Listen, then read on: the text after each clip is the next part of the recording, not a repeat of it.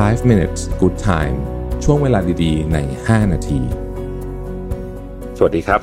5 minutes นะครับ วันนี้บทความจาก Nick Bignall ชื่อ Four Psychological Habits That Will Keep You Calm in Stressful Times นะฮะผมได้มาปรับใช้ว่าเออ ในช่วงวิกฤตแบบนี้เนี่ยนะ กระบวนการของความคิดของเรานะฮะ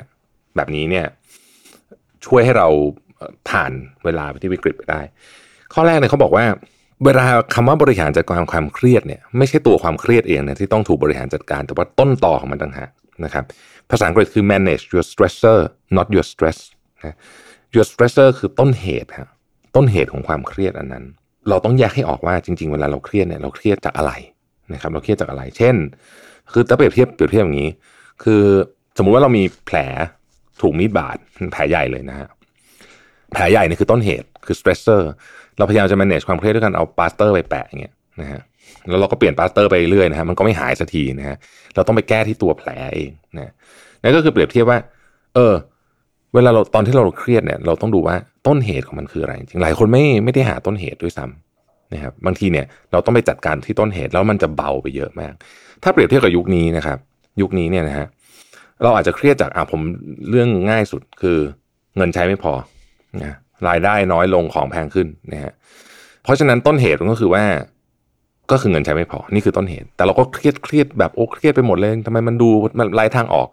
จริง ๆ คือเราต้องไปจัดการกับต้นตอของมัน เงินใช้ไม่พอต้องไปดูเลยว่าไม่พอเพราะอะไรนะครับหนึ่งหนี้ทั้งหมดเนี่ยเราได้จัดบริหารจัดการเช่น รวมพอร์ตมันหรือยังเอาไปรีไฟแนนซ์เสร็จเรียบร้อยหรือยังคุยกับธนาคารหรือยังนะฮะบางคนยังไม่เคยคุยกับธนาคารเลยนะเรื่องหนี้เนี่ยนะฮะคุยหรือยังขอลดดอกเบี้ยเจรจาต่อรองหรือยังนะครับ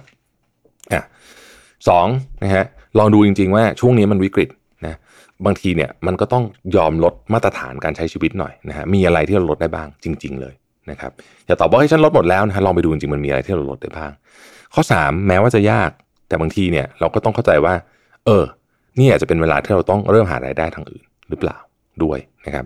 ดังนั้นเนี่ยทั้งหมดทั้งมวลเหล่านี้เนี่ยมันคือการไปแก้ปัญหาที่ตรงจุด การมานั่งเครียดอยู่เฉยๆว่าเงินใช้ไม่พอมันไม่มีประโยชน์อะไรนะฮะข้อที่สองนะครับเขาบอกว่า ในเวลาแบบนี้เนี่ยต้องทำงานที่มันเห็นผล พูดง่ายคือ ต้องเป็นงานที่คุ้มกับแรงที่ใส่ลงไปนะครับ ใน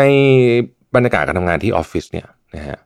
โดยเฉพาะในยามวิกฤตเนี่ยนะมันจะมีเรื่องเยอะมาก แล้วทำไมรู้ไหมซึ่งผมคิดว่าปีที่แล้วเนี่ยเราเห็นตัวอย่างนี้ดีนะฮะปีที่แล้วเนี่ยเป็นปีที่คนพูดตรงกันหมดเลยว่า ไม่หมดอะเยอะแล้วกันว่าทำงานเยอะได้ผลน้อยนะครับ ผมเองก็บอกแบบนั้นนะครับ แล้วก็เราคงเอามานั่งพิจารณาดูเนี่ยว่าทำไมถึงเป็นอย่างนั้น เพราะปีที่แล้วเนี่ยเราหมดเวลาแบบการดับเพลิงเยอะมาก ดับไฟอะเยอะมากนะครับโดยไม่วางแผนในการควบคุมเพลิงที่ดีพอนะฮะถ้าเปรียบเทียบอย่างนั้นนะคือเราเสียเวลาแบบการแก้ปัญหาแบบจุกจิกยุบยิบย่อยๆไปหมดเลยนะฮะโดยที่เราไม่ได้อาจจะไม่มีเวลามองภาพใหญ่ ซึ่งการจัดการภาพใหญ่การวางโครงสร้างเป็นเรื่องที่สำคัญ ดังนั้น ปีที่แล้วพลาดไปแล้วไม่เป็นไร ปีนี้เราจะไม่พลาดเรื่องเดิมอีก ข้อที่สามคือว่าใช้เวลากับคนที่คุณ รู้สึกว่าคุณมีความสุขจริง ๆ ซึ่งเรื่องนี้สำคัญมากนะฮะในยามวิกฤตแบบนี้เนี่ยในยามที่เราเครียดแบบนี้เนี่ยมีเต็มไปด้วยปัญหาเนี่ย สิ่งอาจจะเรียกว่าเป็นสิ่งเดียวเลยมั้งที่เป็นเครื่องชุบชูใจเราได้เนี่ยก็คือผู้คนที่เราที่เราที่เราอยากอยู่ด้วยนะครับ ไม่ว่าจะเป็นเพื่อนครอบครัวหรือว่าใครก็แล้วแต่เนี่ยนะฮะและไอ้คนที่นี่ก็คือตรงกันว่า ไอ้คนที่คุณไม่อยากอยู่ด้วยอะก็อย่าไปอยู่ ต้องเลือกเพื่อนให้ดีต้องเลือกคนรอบข้างให้ดีนะครับ เพื่อนหรือคนรอบข้างสิ่งแวดล้อมเนี่ยเป็นเรื่องที่สำคัญมากจริง ๆนะครับ ข้อที่สี่นะฮะให้เอาความกลัวของคุณเนี่ยมาวางบนโต๊ะเลยนะฮะแล้วก็ไม่ต้องพยายามหลีกเลี่ยงมัน มาดูกันเลยว่าคุณกลัวอะไรนะครับภาษาอังกฤษเขาใช้คำว่า validate your fears instead of trying to avoid them นะฮะอะมาดูกันเลยว่าในเวลาแบบนี้นะฮะคนส่วนใหญ่กลัวอะไรนะครับ หลายคนกลัวตกงานเอ่อหลายคนกลัวเอ่อ ที่จะคล้ายๆว่าไม่สามารถสปอร์ตครอบครัวได้นะครับ หลายคนกลัวเศรษฐกิจจะพังอะไรแบบนี้เป็นต้นนะฮะความกลัวเนี่ยเป็นอารมณ์ปกตินะครับ เพราะว่ามันถูกสร้างมาให้อยู่ใน DNA ของเราแล้วเวลามันเจอสถานการณ์ที่น่าที่ที่อันตรายเราก็จะกลัวนะครับ อย่างไรก็ดีเนี่ย การหลีกเลี่ยงเนี่ยไม่ดีนะครับ เราควรจะความกลัวมาดูเลยว่า เอ๊ะ เราจะทำอะไรได้บ้างนะครับ วิธีการที่ผมใช้อยู่เสมอ แล้วผมคิดว่าเป็นวิธีการที่ดีอันหนึ่งก็คือ ดูซิว่า worst case scenario ของเรื่องนี้มันจะไปได้ขนาดไหนนะครับเราต้องมีความสามารถในการประเมินสิ่งที่เรียกว่า worst case scenario นะฮะหรือภาษาไทยแปลแบบสวคเลยคือฉากทัดที่เลวร้ายที่สุดนะฮะซึ่งศัพท์คำว่าฉากทัดมันคือซีนารีโอนะซึ่งผมก็เพิ่งรู้ภาษาไทยตอนที่มันแปล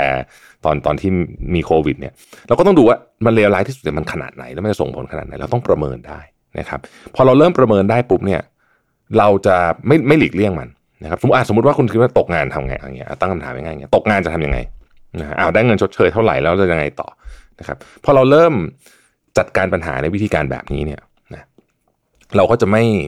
ไม่ตื่นตระหนกนะฮะแล้วเราจะเอาพลังงานจากการกังวลเนี่ยมาใช้ในการแก้ปัญหาแทนนะครับ ก็ลองดูผมว่ามีประโยชน์ทีเดียวสำหรับ 4 วิธีนี้นะฮะ